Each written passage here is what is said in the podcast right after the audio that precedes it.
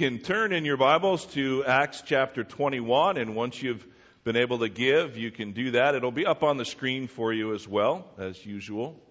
But we are continuing in our study of Acts, and just as a, uh, a quick summary of where we've been so far, we remember that the study of Acts truly is about the church on a mission.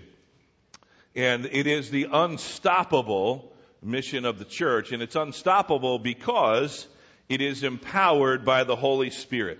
Really, if nothing else from this whole study, we want to be reminded that the early church, especially the leaders, the apostles who God was using to lead, were empowered by the person of the Holy Spirit, leading and guiding and directing. And this morning we will see that very clearly, just like every other Sunday that we go through it. And so we are actually in Acts 21 now, making our way towards the end. And uh, it's the, just the first 14 verses of Acts chapter 21. So in just a couple of minutes, we'll read it together.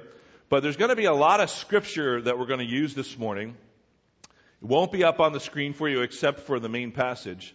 So as I go through other scriptures, I, I would love it if you would just use your Bibles or the ones in front of you there uh, under the seats in front of you to be able to turn to them. Okay, I'll give you enough time to do that for most of them. So, um, so in our passage this morning, uh, the apostle Paul is continuing to make his way to Jerusalem. You know, we've seen a lot of his itinerary and, and Luke, who wrote this book, uh, is kind of giving us, uh, you know, a, a, sort of a play-by-play and where he's going here and there, and he is finally uh, making his way to Jerusalem. And uh, what we see here is a clear picture of, listen, of Paul following the will of God. Okay? But there's some confusion in here, but a lot of things that we can glean about what does it mean for us to discern the will of God. It's really a question that all of us ask, what does God want me to do with my life? How do I make decisions, big ones or even on a daily basis? Well, you know, um, there was uh, evidently, if you've been reading the news, there was some per, uh, guy who called himself a Christian and kind of a Christian numerologist. You saw that he was predicting that yesterday would be the end of the world. Well, we're still here. It's okay. We thought maybe it would happen during the car wash. Didn't happen. But he did, and I'm not trying to make fun of him, but he did um, kind of. He didn't say that he was recanting what he said, but he clarified his statements to say that yesterday was the start of the end of things because of some astronomical thing. He's an astronomer by trade. And um, so he said October 15th is when not the world's going to end, but uh, there's going to be a lot of changes. Now, I'm not going to glorify what he's saying by going on, but it got a lot of headlines, of course. You see, like headlines about, you know, doomsday coming, and unfortunately it said, you know, Christian predicts this. But hopefully people would read and see that, um, that every article I read at least, at least said that Orthodox um, Catholicism, Protestantism, and the Orthodox Church, Greek and Roman and all that, they all uh, did not back him. And there's really the only three branches of Christianity Catholicism, Protestantism, and the Orthodox Church. So, uh, anyway, don't pay any attention to that other than the fact that it's interesting that a lot of people kind of get caught up on it, right? Because so many people are wondering when will the world end? And people love to hear when others make predictions, and people love to make predictions, and you thought maybe after Harold Camping people would give it a rest, but I guess not. So, people are always looking for signs. It's part of the human nature. But I like this sentiment better. If you knew that the world was ending, how would you spend your last hours? Well, Francis of Assisi, a great Christian from ancient times, one day was hoeing and working in his garden, and he was hoeing the dirt in his garden, and somebody asked him, Brother, what would you do if suddenly you learned that today at sunset you would die? Brother Francis said, I would finish hoeing my garden. I like that sentiment better because I believe he had a lot of confidence that he was walking with the Lord in his will. And at that moment, the most important thing he was doing was hoeing his garden. So why change what he was doing, right? Give us some food for thought. What would we do if we knew the world was ending today? But it's very dangerous to predict the future. Didn't Jesus even say, right, that no one knows the day or the hour, not even him, but only the Father? See, there was a pastor who lived about a hundred years ago, and his name was Pastor Wright, W-R-I-G-H-T, and one day, uh, he proclaimed from the pulpit on a Sunday morning at church, but also he wrote in an article for that same day in a local paper his prediction that man would never be able to fly. And that building any kind of flying machine was not only impossible, but completely contrary to the will of God. He proclaimed this. By the way, Pastor Wright had two sons named Orville and Wilbur. if you don't get the uh, irony, you can ask your neighbor and they'll explain it to you for those of you that are maybe a little bit younger. So there's danger in predicting the future, right? You never know how God will work out the future even with those people close to you. But again, unfortunately, a lot of people are looking for signs and wonders, and Jesus spoke a lot about that, but we need to be careful. Because there's also a, star, a story about a farmer who really, really, really wanted to be an evangelist. He was a farmer. His parent, you know, his parents were farmers, his grandparents, and all he wanted to do was be an evangelist, and that's what he dreamed of. So one day, he was out working the farm, and he looked up in the clouds, and he saw a cloud formation that looked like the letters P and C. And right away, he thought to himself, that is God telling him in a sign to preach Christ. PC, God is telling, preach, telling him, preach Christ. And so he went and he dropped everything. And he went to do that, but not thinking that perhaps God was telling the farmer to plant corn. Never know. So we need to be careful in trying to make predictions or reading the signs of what's going on in the world around us, even looking for signs in nature or you know, we know what's been going on with the hurricanes and the earthquakes and all those things. And we know, of course, that Jesus told us that these things would happen towards the end time, but every year there's earthquakes, unfortunately. Every year there's hurricanes. So, uh, I, all I would say to you is this. We are certainly called to be awake and ready and prepared for whenever Jesus will return. Amen? Without making any kind of predictions, but understanding that we are growing closer to that day when he will return. And there's no other signs, I believe, that have to happen before Jesus returns for us, his church. And those beginning uh, things of the end times will actually really take off. But until that day, we have a job to do, and that is to worship him, to tell others about the hope that is in Christ. So that should be our focus. But lots of people are looking for signs and trying to figure out what is God's will. Even like that Christian numerologist, he was digging deep into scriptures. Unfortunately, I feel sorry for him for years and years trying to figure out what he called a Bible code. That somehow there's hidden messages in the Bible about when the day will end and it's all about different numbers. Different numbers.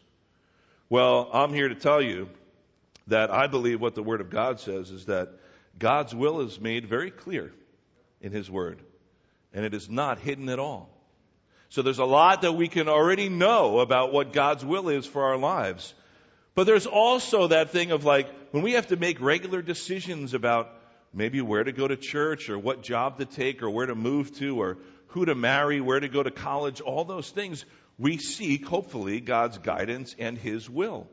And those things can be difficult because, of course, it doesn't say in the Word like where to go to college, right? It doesn't say in God's Bible. There's actually a story of a, a young woman who was really like fretting about where to go to college. And so she opened the book once and it said, Jacob once said, he said, go unto Bethel, right? And in her denomination, they had a college called Bethel College. So she's like, that's it. I open the Word. It says, go to Bethel College. But in Amos chapter 4, there's a verse that says, Go to Bethel and sin. So hopefully she didn't read that when she got to the college, right? Uh, anyway, again, the dangers of trying to read into that. You open the, oh, this is what he's saying. But we all take that opportunity to ask God on a regular basis, God, what do you want me to do in this situation or that situation? So what I'm going to do is this. We're going to read this passage. You're going to see how there were people in, in Paul's life who were struggling with what he was doing. Was it God's will? But Paul was adamant and resolute that he was following the will of God. And so I'm just going to give us seven basic things this morning that you can take notes and write down. Seven things to consider when you are in a decision making process and position about how to determine the will of God. Now, this is not a formula, right? I think we'd all love to have some kind of formula that we can just apply to it and boom, the answer to God's will comes out at the end, right? It doesn't work that way. But here's seven things that I'll share this morning, just briefly on each one, that you should consider when making decisions, large or small, about how to discern God's will in your life. All right? So let's read the passage together, and within the context of what we're reading, we'll discuss that decision making process, okay? So this is Paul going to Jerusalem, starting um, in verse 1 of chapter 21. When he had parted from them and he set sail, we came straight, uh, we came by a straight course to Cos, and then the next day to Rhodes, and from there to Patara. And having found a ship crossing to Phoenicia, we went aboard and set sail. These are all, this is uh, his itinerary again. When we had come in sight of Cyprus, leaving it on the left, we sailed to Syria. We landed at Tyre, for there the ship was to unload its cargo. So this is Luke kind of giving all the details. And having sought out the disciples, we stayed there for seven days. And through the Spirit, they were telling Paul not to go to Jerusalem. So when our days there were ended, we departed, we went on our journey, and they all, even with wives and children, accompanied us until we were outside the city. Then kneeling down on the beach, we prayed and we said farewell to one another.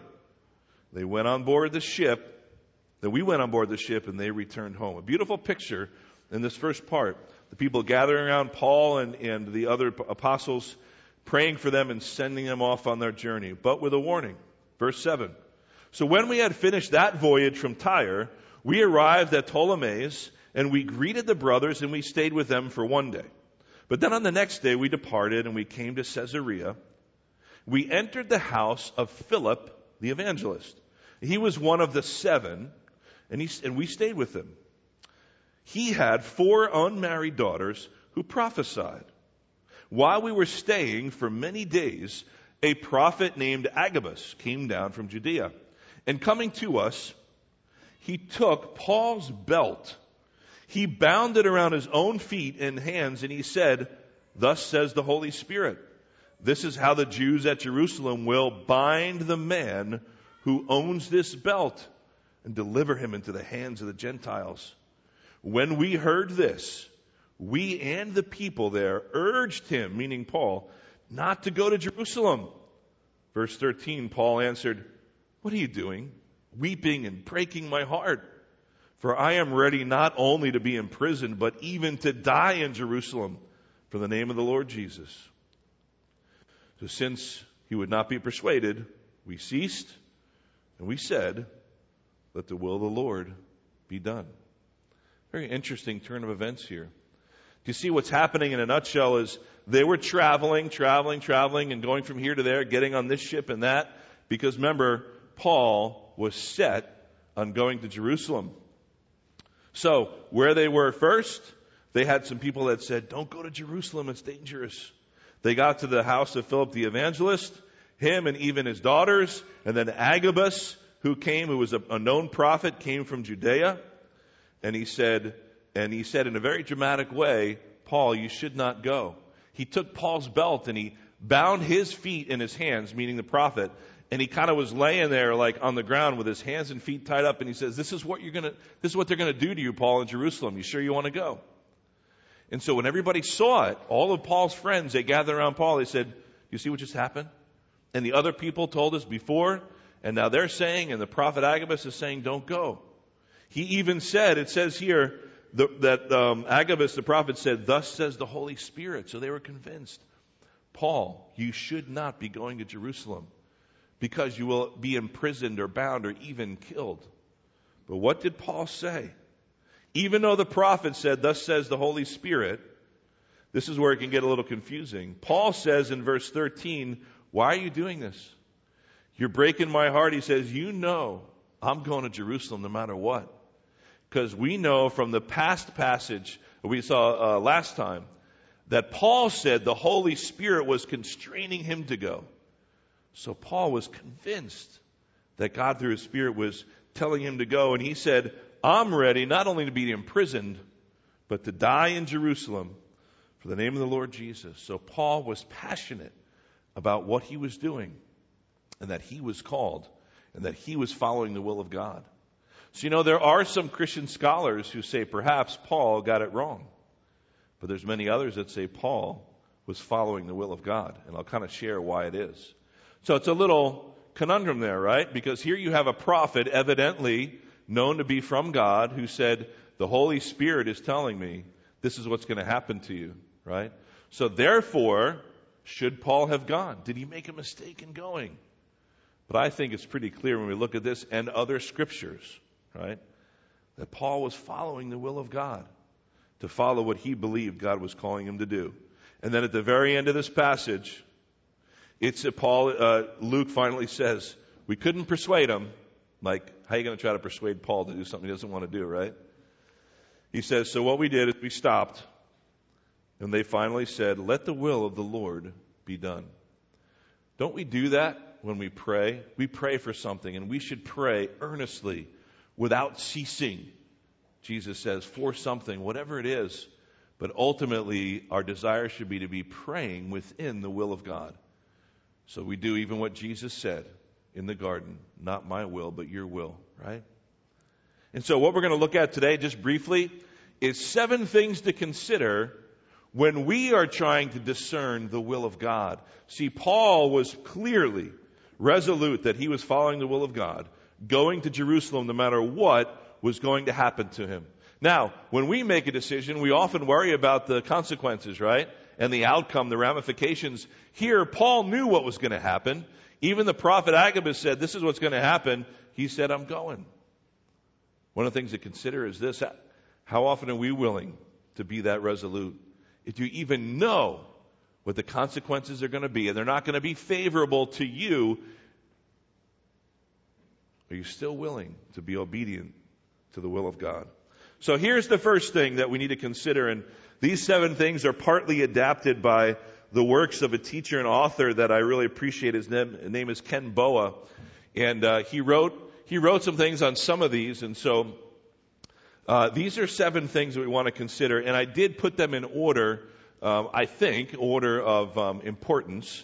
Let's see how these flesh out. The first thing to consider is this: when you're making a decision and trying to discern the will of God, Let's first talk about this word conversion. It's all about having a relationship with God. And I would hope that all of these seven things make sense. Because before we are to determine what the will of God is for our lives, the first thing we need to do is make sure we have a relationship with Him and that we know Him. Does that make sense? It's like this. If you know, I mean, you know your spouse, your siblings, your parents better than anybody else. You know what kind of ice cream they like. You know how to push their buttons. You say a certain thing, you know what kind of reaction you're going to get. Why is it that you know those people so well? It's because you've spent time with them. Years, you have an intimate, close relationship with them. Listen, it's the same thing with God. How are you going to know the intimate character and nature and will of God for your life if you don't first know Him? So don't even struggle trying to figure out the will of God until you first are sure that you know God. Does that make sense? So we use that word conversion. All these are going to start with the letter C, just to help you remember it, okay? So this idea of conversion, the first step is, have you surrendered your life to the Lord? Have you believed in the Lord Jesus for your salvation? Therefore, entering into a personal relationship with God the Father through Jesus Christ. Remember, we say that it is by grace alone, through faith alone in Christ alone, that we are saved. Entering into that relationship is the first step. Just like how you know the people around you so well is because you have cultivated an intimate relationship with them. And we are, every day of our lives, since that moment of salvation, to cultivate an intimate relationship with Him. So then, how is it that we do that? Well, first of all, before we get off this idea of relationship, we have to know who God is. I think also many Christians who even say they know who God is and would believe them, that they don't truly know the true God. You see what I'm saying is that we can often say as believers that, oh yes, we know God, but have you read His Word? Have you listened to good Bible teaching to understand the nature and attributes of God? Are we reminded that God is eternal and holy, that He is immutable, which means unchangeable. He's infinite, omniscient, and all knowing. He's omnipresent, omnipotent. He's sovereign, righteous. He is truth and love. Is that the God that you know? That's the God of the Bible. You see, in John 1, it says, But to all who did receive him, who believed in his name, he gave the right to become children of God. That's the relationship who were born not of blood, nor of the will of flesh, nor of the will of man, but the will of God. See that? So first it starts with the relationship. Until that happens, we do not know God, and we cannot please Him. We cannot understand or do His will. So please remember that. That's first and foremost, that we know God and have a relationship with Him. The second thing is, once we understand that we have that and we know God and are continuing to get to know Him, we need to make a commitment to do that for the rest of our lives. That moment of salvation is not the end of the journey, but the beginning. Am I right? And that journey we call walking the Christian walk or living the Christian life. Right? We call it sanctification when we're being set apart to become more like Christ each and every day. So, if you're trying to make a decision and you know that you uh, you know God and have a relationship, you're making a commitment. Secondly, to be a disciple, learning and growing, willing to be obedient, yielding your will to His, submitting and surrendering. Like in Romans 12, when it talks about being a living sacrifice, we have to be willing to place ourselves on the altar to undergo that transformation that it says in Romans 12, 1 and 2 about being renewed, the transforming and renewing of our mind. Paul even says in the last chapter we were at last time in Acts 20, if you remember, he said, Behold, I'm going to Jerusalem. This is when he was telling them, Look, I'm going no matter what. I'm constrained by the Spirit, not knowing what will happen to me there. But now in this chapter, we know the prophet says, I can tell you what's going to happen. You're going to be bound, at least. He says, except I know that the Holy Spirit testifies to me in every city that imprisonment and afflictions await me. He's like, that's what did happen in the past, so it's probably what's going to happen again. And Agabus the prophet confirmed it. He says, but I don't account my life of any value or anything precious to myself. I just want to finish my course in the ministry that I received from the Lord Jesus to testify to the gospel of the grace of God. See, the apostle Paul was resolute he had been given a mission and he wasn't going to be deterred from his mission.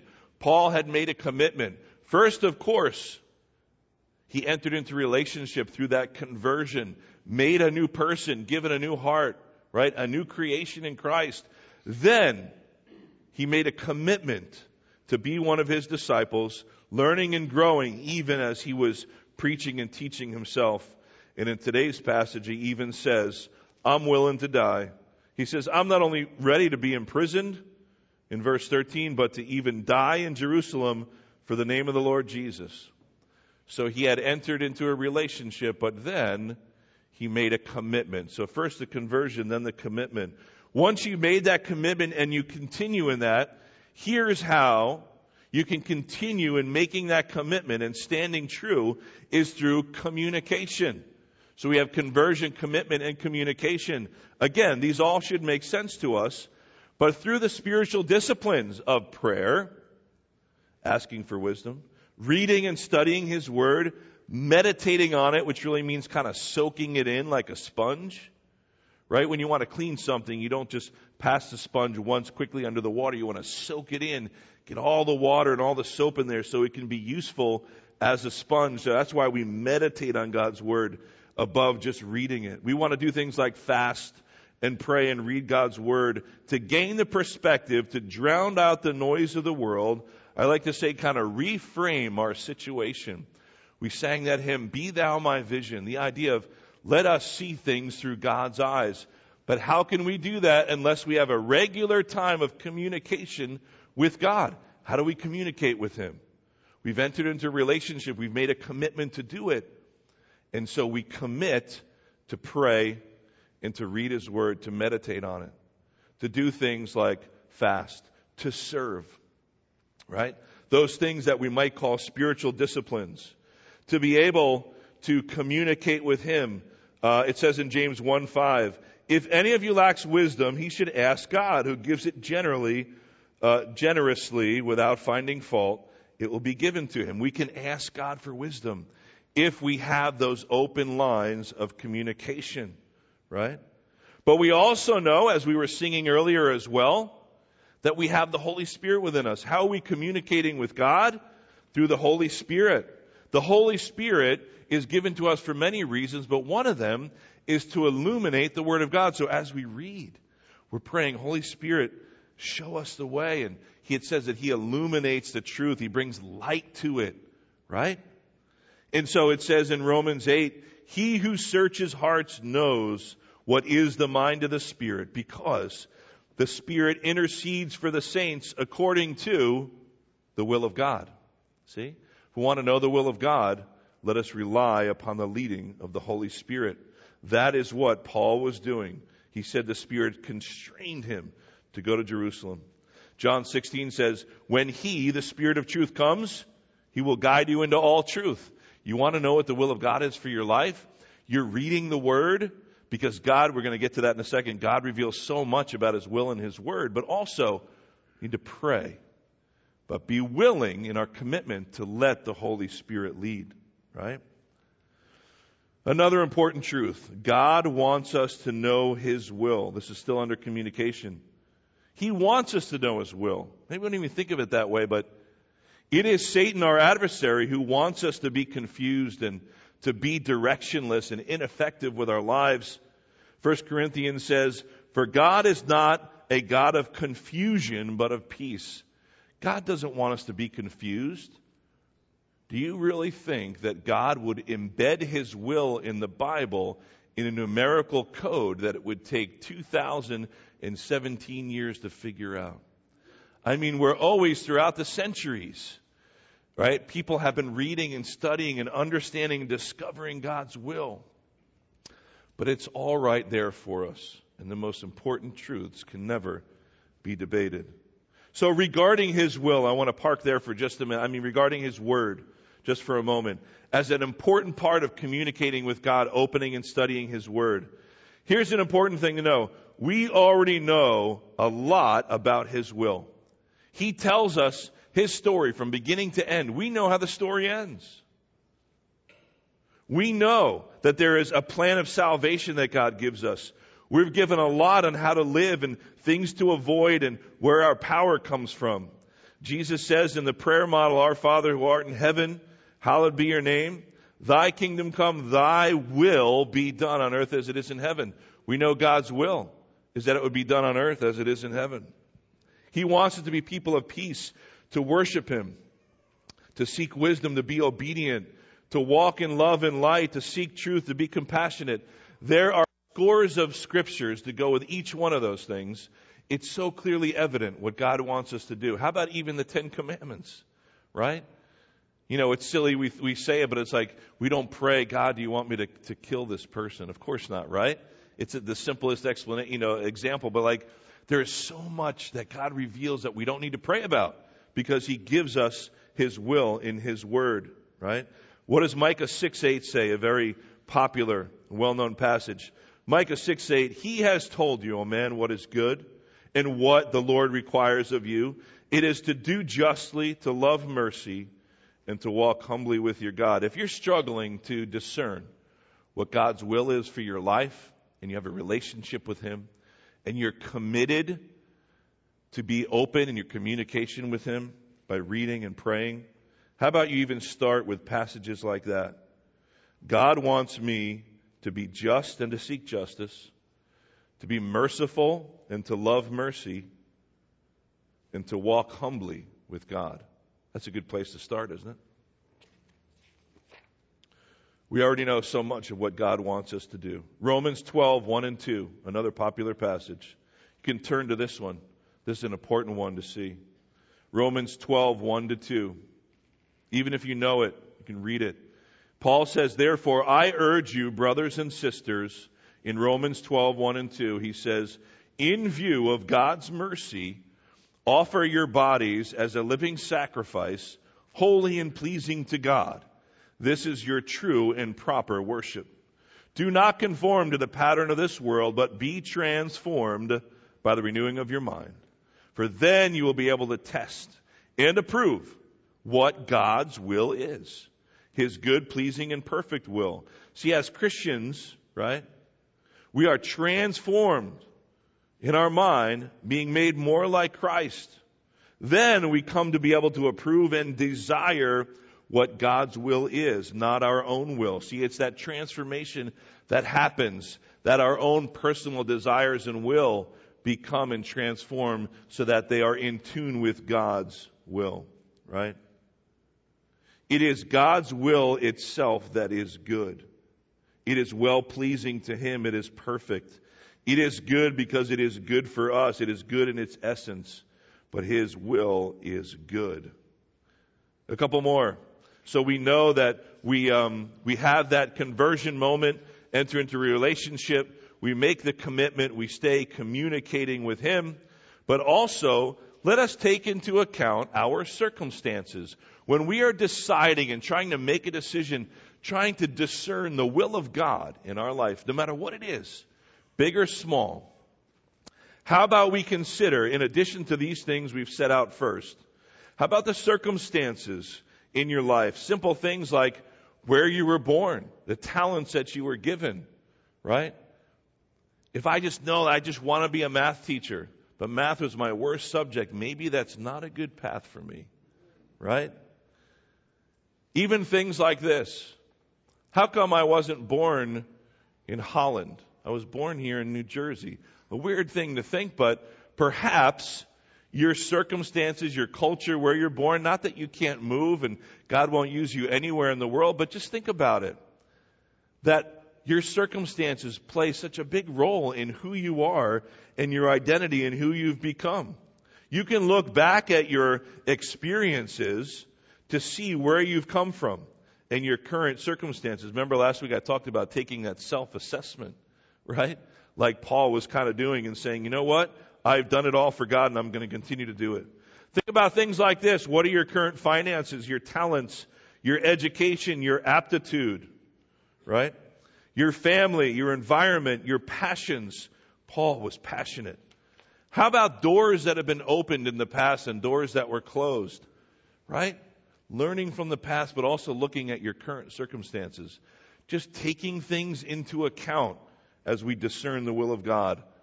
Finally, a couple more. How about our community? That kind of goes along with that. As you're taking that self-assessment and you're, you're gauging your surroundings, right? Um, and your circumstances. How about community? We are here in a church together. Aren't we supposed to rely on each other and seek wise counsel? Ask others for advice. You know that there's people in your life that God has put there that have been walking with the Lord maybe many years and you recognize a spiritual maturity. Ask them for their advice, right? We love to pray for people here at Trinity. Let us know the things that you want prayed for and we will pray for you. Paul's friends were giving him a lot of advice. They cared for him. And that's okay. He listened to them. It doesn't mean that he was going to change what he believed was the will of God. But they came alongside of him. They were giving him advice. Remember Job's friends? They gave him some advice, didn't they? Remember what Job said of his friends? Maybe you've said this about your friends. You are miserable comforters, all of you. That's what Job said. Do you ever have a friend just try to tell you something? You're just like, no, that's the worst thing you could have said to me. His friends did some good things. They spent time with him. They wept for him. They wept for him, but they also gave him some bad advice. Look at Proverbs 12 says, the way of a fool is right in his own eyes, but a wise man listens to advice. Proverbs 12, 15. In Proverbs 15, 22, without counsel, plans can fail, but with many advisers they succeed. Some good words of advice from the book of Proverbs this morning. Seek wise counsel among many people that you respect and uh, you respect their walk with the Lord. Two more things. In addition to community, how about this? Maybe this is the most important one other than the first couple. Here it is. How about confession? How about confession? Our fellowship with God is hindered by unconfessed sin. If you're trying to discern the will of God for your life, take into account all of these things I've mentioned, but please do not leave out confession. 1 John 1 says, If we say we have fellowship with God while we walk in the darkness still, we lie and we don't practice the truth. But if we do walk in the light as he is in the light, then we have fellowship with one another. And the blood of Jesus, his son, cleanses us from all sin. If we say we have no sin, we deceive ourselves, and the truth is not in us. But if we confess our sins, he is faithful and just to forgive us our sins and to cleanse us from all unrighteousness. If you have unconfessed sin, if you are unrepentant of heart, of a particular sin or sins, that will cloud your judgment in discerning the will of God. Search me, O God, and know my heart. Try me and know my thoughts. See if there be any grievous way in me, and lead me in the way everlasting. That's Psalm 139. You should write that down. Psalm 139, 23 to 24. Search me, O God, and know my heart. See if there be any grievous way in me, and lead me to that way everlasting. In Acts 24, we'll get to in the future, it says, So I always take pains to have a clear conscience toward both God and man, confessing your sins to God, and if necessary, to your brother and sister in Christ. And finally, how about a little common sense? Right? How about a little common sense? The intuitive sense of right and wrong is in us from God. He has put that on our heart. But we need to learn and to grow in Him because we still have that sin nature. But as we grow closer to Him, we become more sensitive to what is right and wrong. So a little bit of common sense to throw in there as well. So just some concluding thoughts. Paul was following the Holy Spirit he was following the calling of the Holy Spirit on his life. And he was determined and passionate in what he was doing. Much of what God's will is for us is already revealed. We need to simply open the book he's given us and read it. We have to know him first. We have to have open lines of communication and be willing to obey his calling. Did you ever think about, man, maybe I don't even want to pray for God's will because what if he sends me to be a missionary in some far off land and I don't want to do that? Well, that perhaps shows that you're not willing to be obedient to whatever God is calling you. So, first, please know do you have a relationship with Him so you can get to know Him? And then make the commitment to get to know Him more and more each and every day. Be committed to Him in your life. So, as you seek to discern the will of God, Take these things into account in making your decisions. And then finally, know that we have been given freedom in Christ, lots of freedom to make decisions. I end with this illustration. I use this often. People will come to me and be struggling with how to make a decision. I'll say, don't get so focused on missing out on a particular will of God. Like if you were to take a circle and put a dot right in the middle, People have that misconception that that dot is the will of God for my life, and if I don't get right on that little path, then I'm going to miss out, and, and that's the end of it all. And God will hate me for it. I like to think of it this way. If you drew a circle with a dot in the middle, how about you draw a bunch of other dots within the circle? That circle is God's will. We know His will from His Word. We have a lot of freedom to choose any one of those paths we're still within God's will. Or better yet, you go to a place like Six Flags and you're the first one there and you're waiting to go in, right? How big is the parking lot at Six Flags, right? And you're the first one there. You're like, man. and you go in, you can park in any spot you want. Maybe you want to park right up front so you can get in. Some people like to park in the back so you're the first one out, right? But the point is, is when you go in, you have the freedom to park in any spot you want. As long as you're within the confines of that parking lot, you're good to go. We've been given freedom in Christ to make decisions. We use these kind of things to help us to discern the will of God, but then finally in the end we make a decision. We have a lot of freedom to make decisions within the will of God because He has revealed Himself to us. That is so beautiful. No matter what parking spot you choose to park in, you're still in the parking lot. All right? Let's pray. Father, we thank you for these great stories from the history of the early church. And Father, we pray that God, as we continue to read this story and see how it unfolds and see the Holy Spirit leading and guiding the early Christians, that we would desire to be led and by you in the same way. And Father, so often we struggle with trying to figure out what it is you want from us. How are we to make decisions in our life, like the next job to take or where to move and maybe who to marry? But God, we know that you care about all those things, even the littlest decisions on a day to day basis.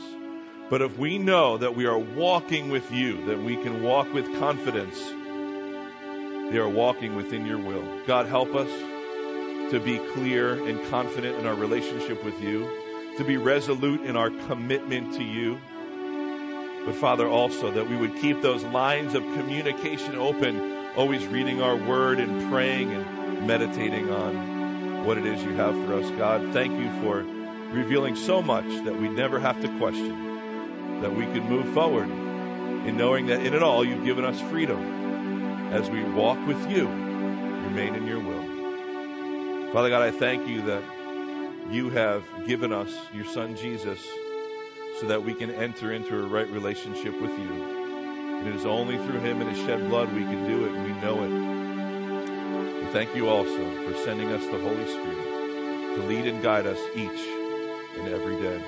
And Father, as we take those steps of faith out into those waters, help us to navigate this life well, seeking you each and every way, asking for wisdom. Father God, we thank you for that. Bless us, Father God. We need you. We need your love, compassion, and guidance.